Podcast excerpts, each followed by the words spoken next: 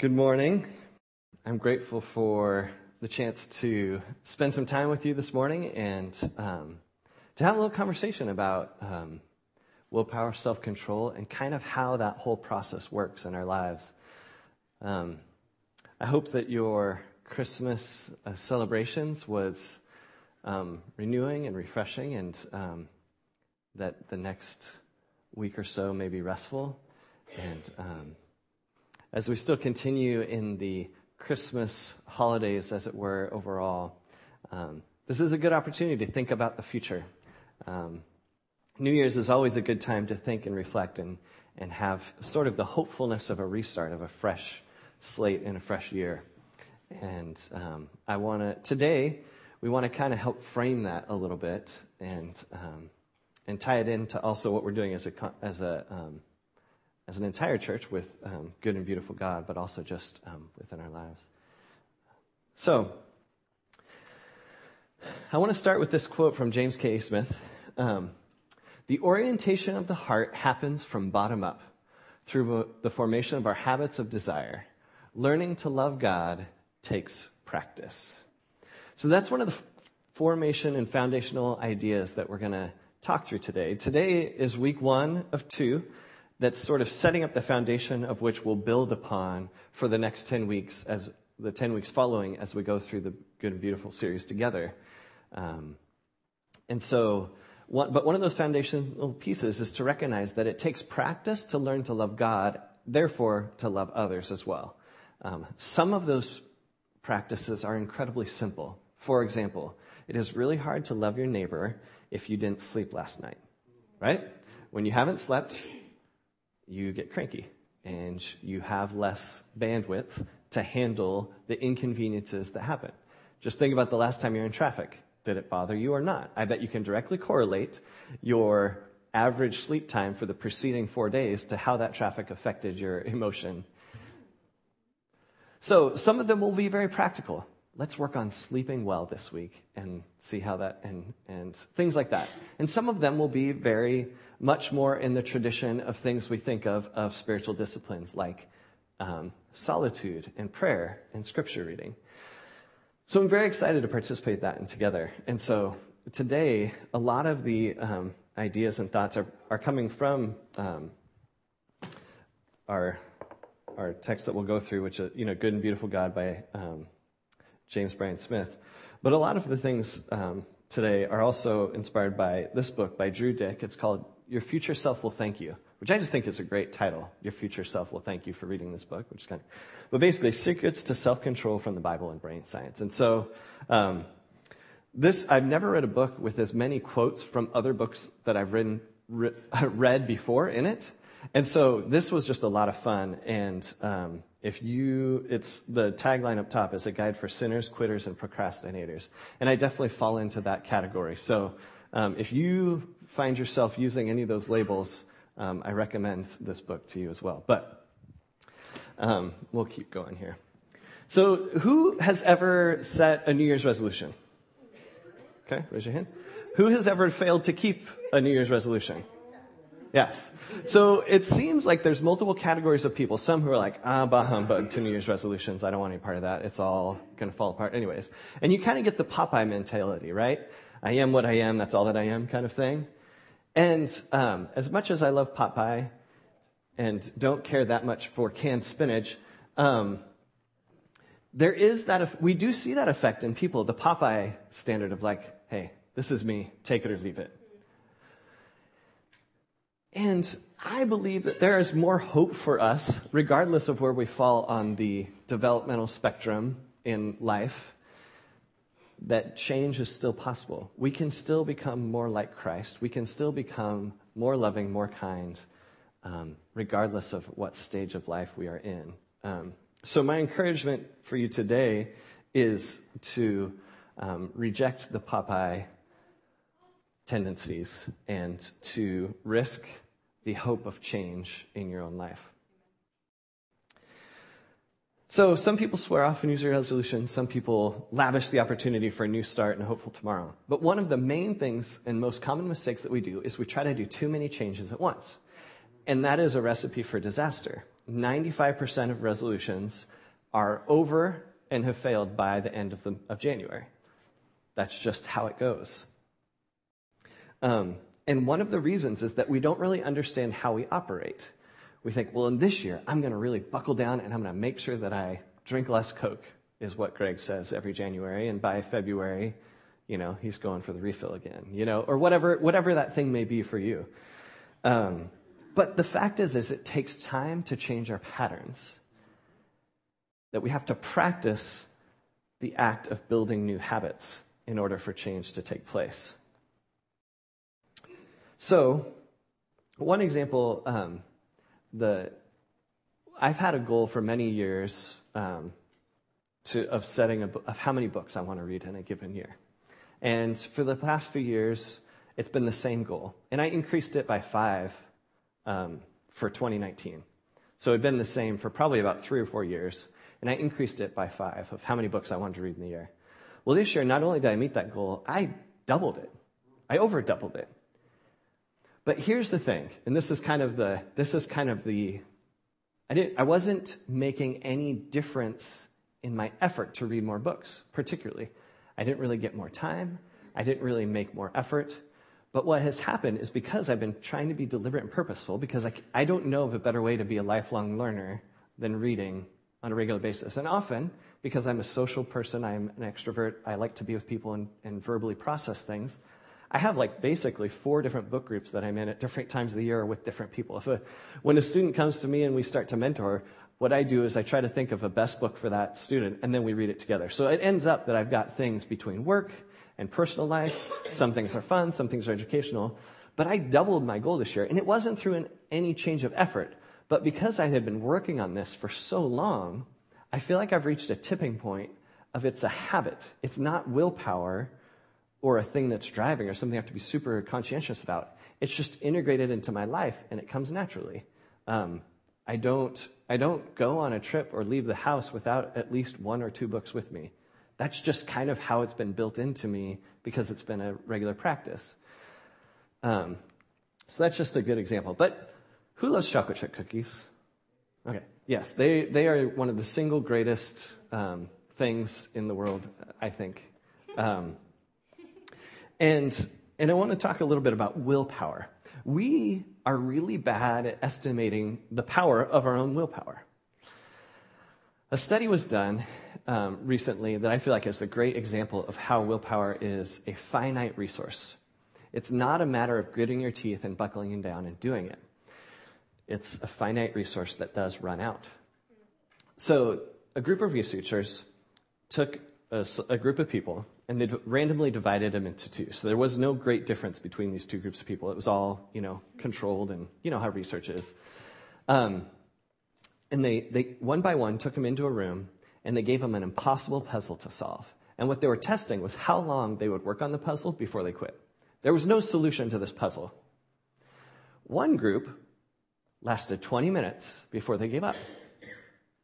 The other group lasted only eight. Now, there's no, there's no difference between the two groups. One group's 20 minutes, one was less than half the amount of time with only eight minutes. The only difference between those two groups was while they're in the waiting room, the freshly baked chocolate chip cookies that were sitting there, one group was said, feel free to have a cookie. The other group said, please don't touch the cookies. Can you guess which group lasted eight minutes on the impossible puzzle? It was the ones who had to not touch the cookies. So even, so what this really demonstrates is if you've already exercised willpower to not take that freshly baked chocolate chip cookie sitting in front of you in the waiting room, you just had less capacity. You just gave up sooner. Eight, 12 minutes quicker than the group who were able to eat the cookies. I mean, that's a super simple, but it, it, it, that, is, that is the conclusion. Eat more cookies. Thank you, Ezra. That is the only conclusion to come to. But it's, it's funny because in some ways it's true. Is that like with the, with the New Year's resolutions, with habit building, you have to pick the right thing that's most important to build on. So, spoiler alert, we need to use our willpower to build our self control, to build habits that make doing the right thing the natural decision. That's, that's where we're going to get to. So, um, This is one of the things that Drew said in his book is the key to living a holy life isn't simply to outbattle temptation at every turn. It's to build righteous patterns into your daily life. It's achieved through habits. Yeah, I agree. That's why we're, that's why I'm preaching it. Yeah, yeah. Yeah. But seriously, that'll preach, right? Like that's, this is it. So, so here's, here's the formula that we're trying to build in 2020. It's a clear vision.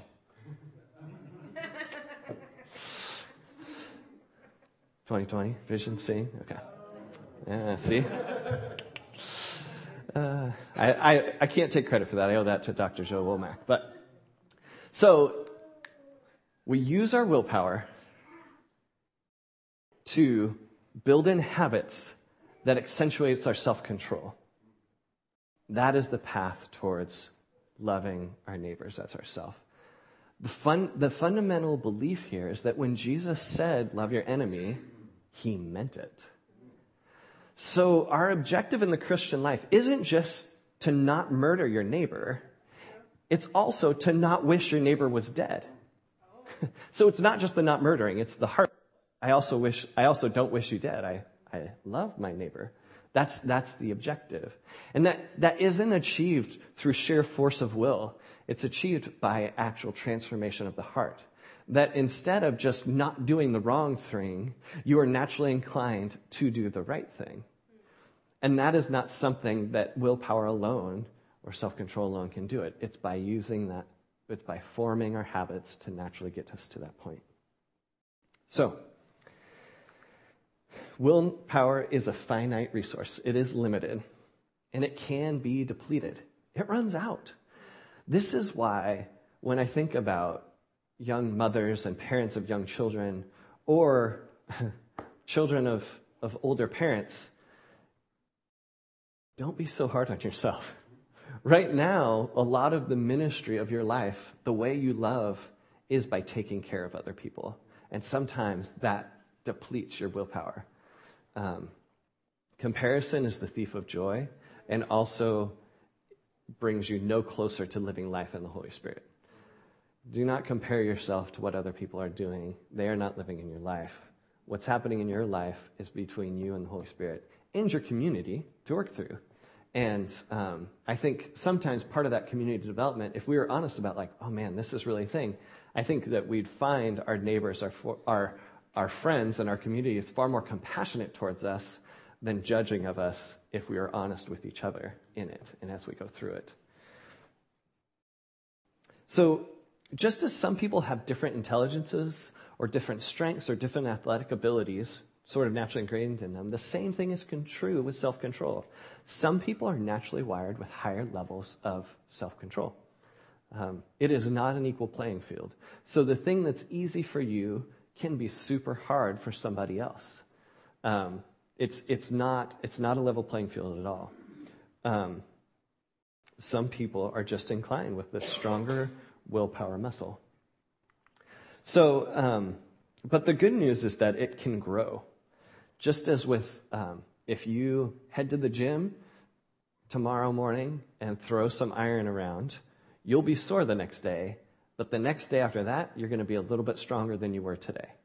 Because the more you use it, the stronger it gets. So I also want to talk about the what the heck effect. Has anybody ever heard of the what the heck effect? So the idea here is, and this is part of why 95% of New Year's resolutions are over by January, is most resolutions end the day after perfect.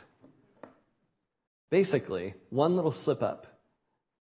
Oh, I, I'll, I'll stick with the Coke example. I drank Coke today because I was eating Mexican food, and Mexican food goes perfectly with Coke. And then I drank Coke, and what the heck? I guess I'm drinking Coke again. You know? And give up.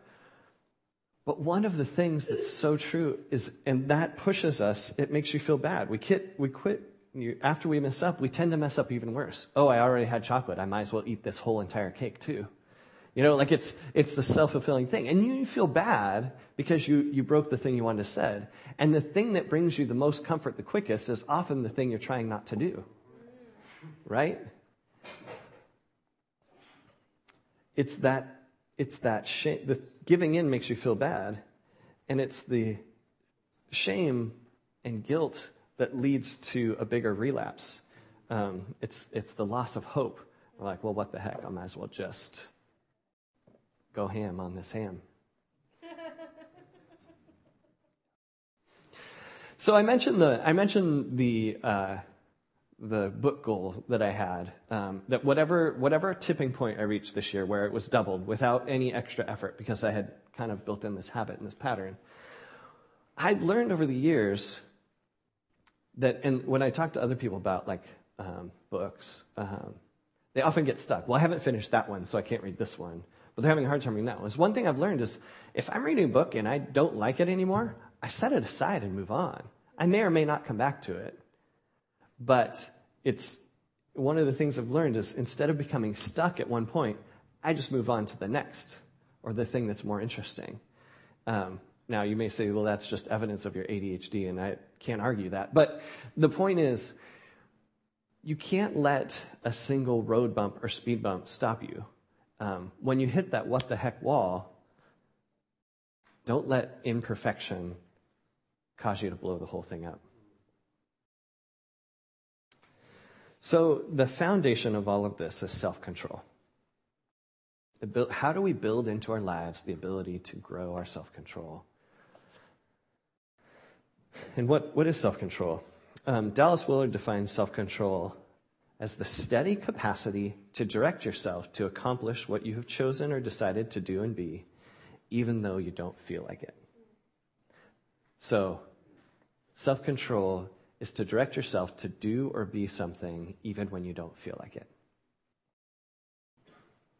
The other thing is that it isn't about you.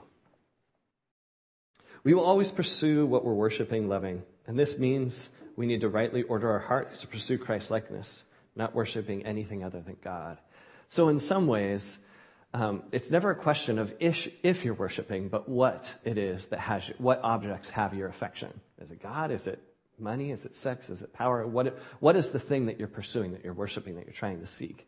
And the question is never, are we being formed? The question is, what are you being shaped in? You're, you're, always being formed. And the thing that forms us the most, we often think of, and we love those compelling stories, like Aaron talked about the guy with the crazy breaking his leg and falling down a ravine and, and thriving. We often think of those moments as the things that really shape us and define it. But the fact is, it's the totally mundane averageness of your life that shapes you and forms you the most. It is the day to day averageness that shapes us. It's those habits that completely form us. Our hearts, when our hearts are or, ordered after God, we will, it will lead ourselves to self control building and push us towards Christ and not our own glory. Because even though we're talking about self control, it's not about you. It's not being the best you you can be. It's being about the you that God made you to be. It's not about living out all your hopes and dreams and becoming a, you know, a media mogul and an influencer. It's about living for the kingdom of Christ. Willpower alone cannot change you. We have to build our habits using our willpower to build self control supporting habits. And soul training exercise will lead to habit building from our hearts and then into fertile soil for the fruit of the Holy Spirit. So, what's our hope for growth? As we talked about in the last couple of weeks, hope is the active expectation of good based upon the character of God. Which is one thing, while I'm super excited about our book, is that the whole foundation is learning more about God's character, the good and beautiful God. That is what compels us. That's what draws us to hope for change in our lives, hope for change in Christ's kingdom, and hope for change in loving our neighbor. And um, falling in love with the God that Jesus knows is what transformation will really look like. And I'm so excited to participate in that together with you.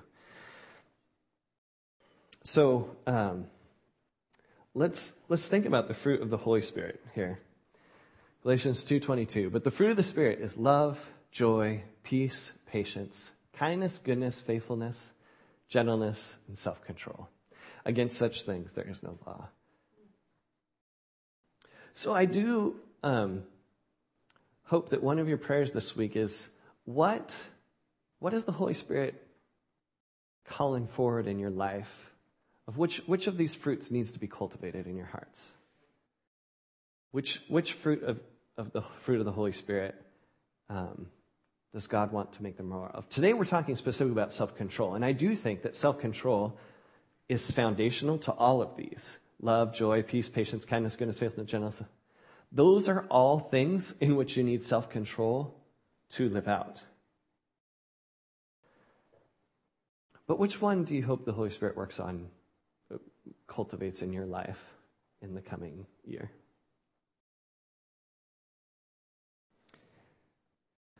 Some people ooze the fruit of the Spirit. There's two friends that I think are particularly interesting um, that we'll get to later. But um, here's the thing that I think is really important to, rem- to remember is as we talk about this, as we talk about these soul training exercises, this is a little visual that Skye Jethani drew up.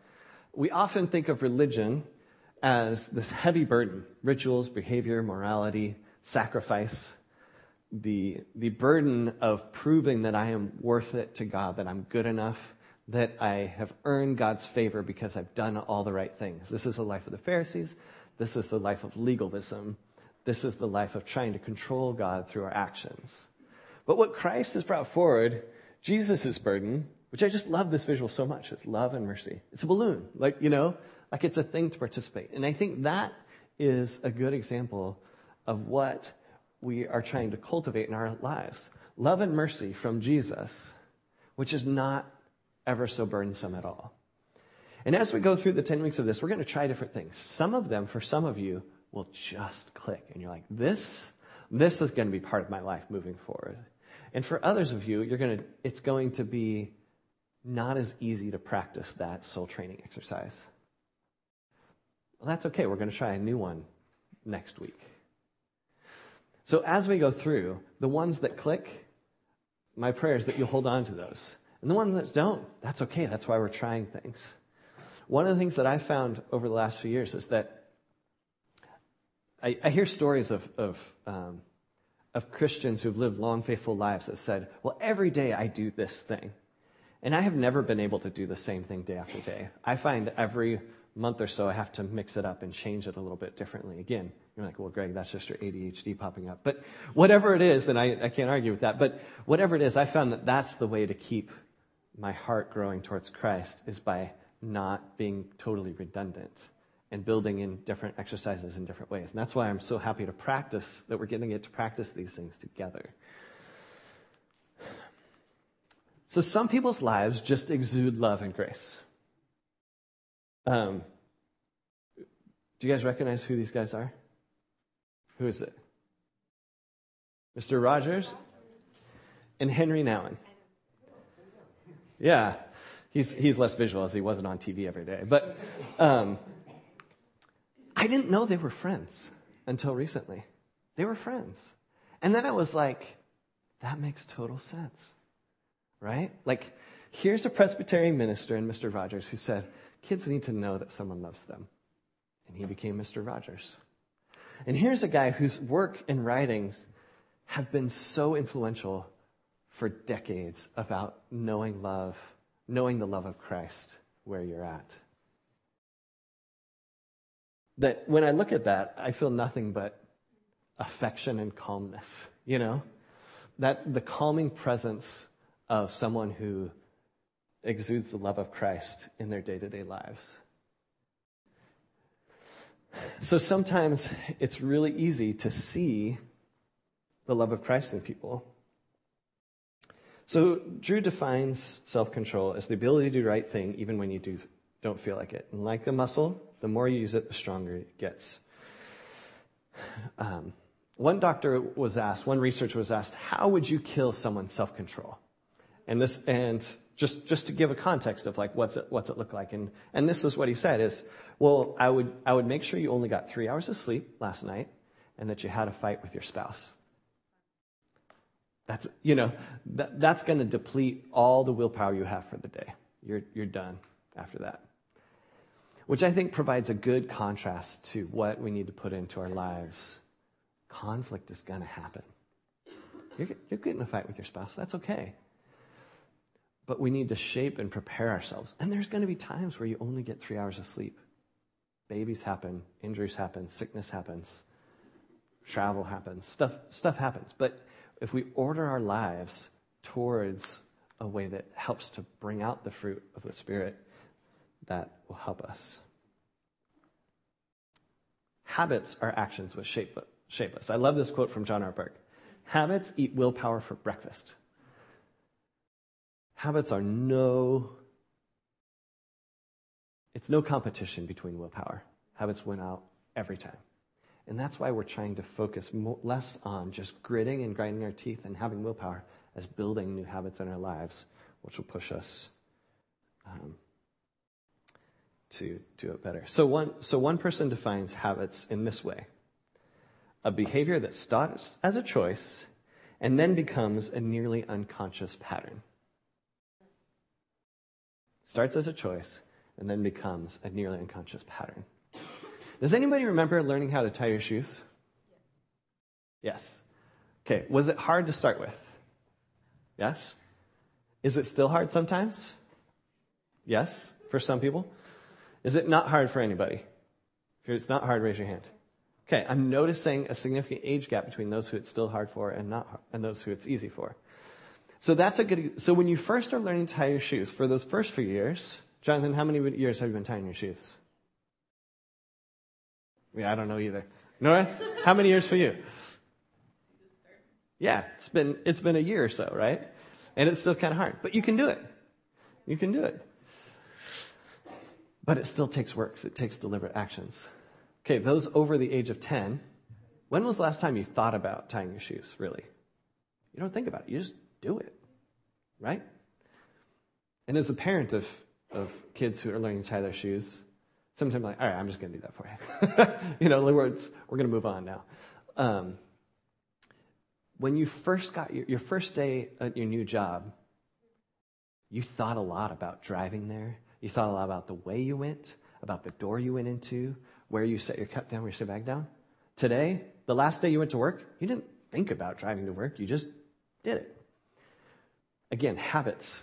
You, the first, so that first day, even, even think about this morning getting dressed. You didn't think about how to get dressed. You just did it. It's a habit.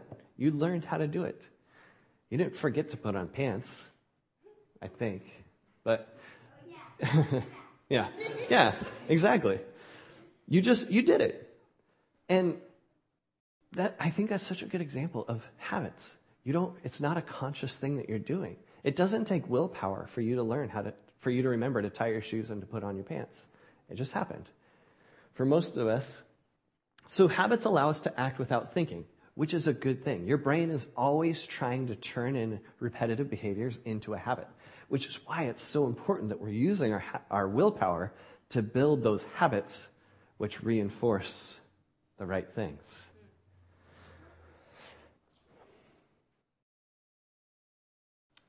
My daughter Nora loves elephants. And so I want to talk about elephants a little bit. Um, there's one researcher, his name is Jonathan Haidt, who uses the example of our decision making as a rider and an elephant. The elephant is our emotions. So on your, if you are a drawer, now is the time I would encourage you to draw yourself riding an elephant somewhere, on either on your notes there or um, whatever. Um, so the elephant represents our emotions and our habitual patterns.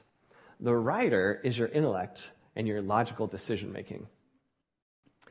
So, this rider on this elephant, who's in control? right. It's very obvious. Yes, she is riding the elephant, but she's not controlling the elephant. If, if you're walking along on a, and the elephant is thirsty, and the elephant sees water, it's going to go to the water, even if you're saying, no, we're staying on this path. He's going to go get a, the elephant's going to go get a drink of water. In the same way, that's how it is with our habits. The habits are our elephant, as it were, and our willpower is the intellect. So again, habits eat willpower for breakfast. So, yeah, don't worry, you're not going to get a. So this is the elephant I drew. I don't know what happened to his trunk, but I figure I'm asking you to draw, draw an elephant, so I drew one too. So there it is. Um, and there's me on the elephant.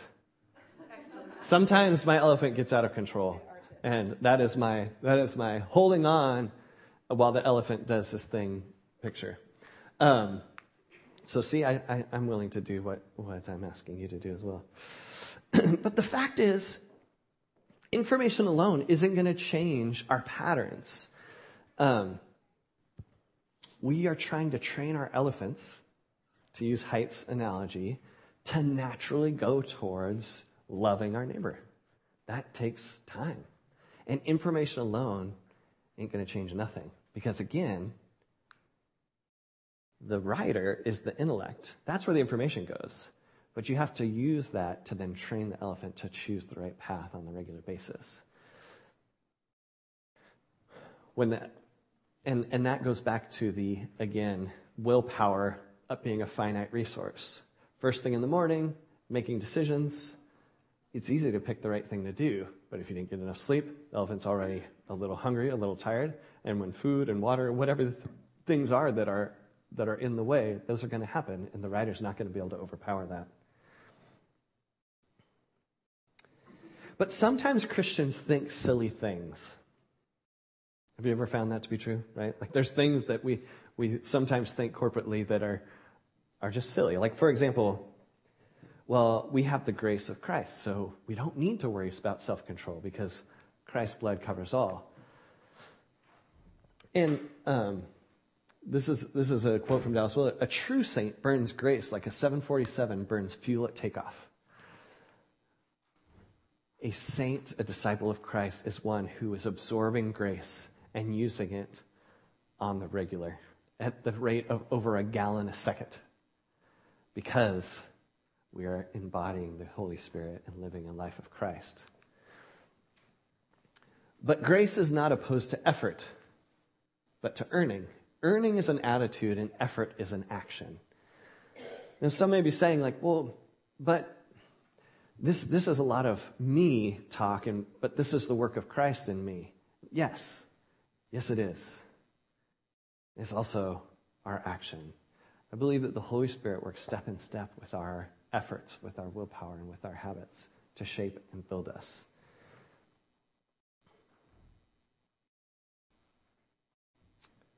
When we think about Christ's work on the cross, that is justification. That is our status as, as being adopted children in God's kingdom. When we talk about sanctification, that's that spiritual growth in us of becoming more Christ like step by step. Sanctification is a hand in hand effort of our efforts with God working within us. Justification is done on the, is, was taken care of and done on the cross. But the whole idea that um, that if you're struggling with this seems a lot about like me and, and like my own life, but that's it's God's work that's in me. Like, yes, that's absolutely true. And I want to look at a couple verses um, that talk about that. Um, in uh, Philippians 2.12, there's a section where it's uh, work out your salvation. And so um, I'm going to turn to Philippians 2.12 and read that together. Feel free to join me if you'd like. So, Philippians 2:12.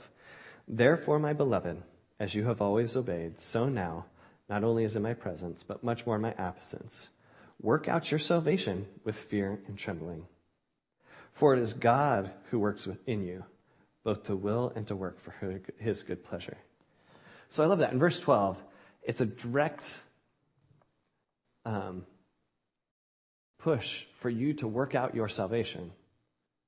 But it's not you, it's God who works in you. So, in answer to the question, well, who does the sanctification? Who helps to cultivate fruit in your own life? The answer is yes. It, it is your efforts in combination with the Holy Spirit. The farmer who has an orchard plants the tree, waters the tree, and cultivates the soil for the tree. He does not produce the fruit. The fruit is a result of the Holy Spirit's work. Our job is to cultivate the soil, which does take work. And that's what this self control and habit building is all about, is having fruitful, productive soil. So there's no conflict between the human effort and divine empowerment that takes place in our becoming Christ like. One of the things that Drew says is that Discounting our role in sanctification leads to license. Ignoring God's role leads to legalism. Ignoring our role leads to license. Ignoring God's role leads to legalism. We don't want to be in either of those camps. In 2 Peter 1 3, um, it says, His divine power has given us everything we need for life, for, for the, a godly life, through a knowledge of Him who called us by our, His own glory and goodness.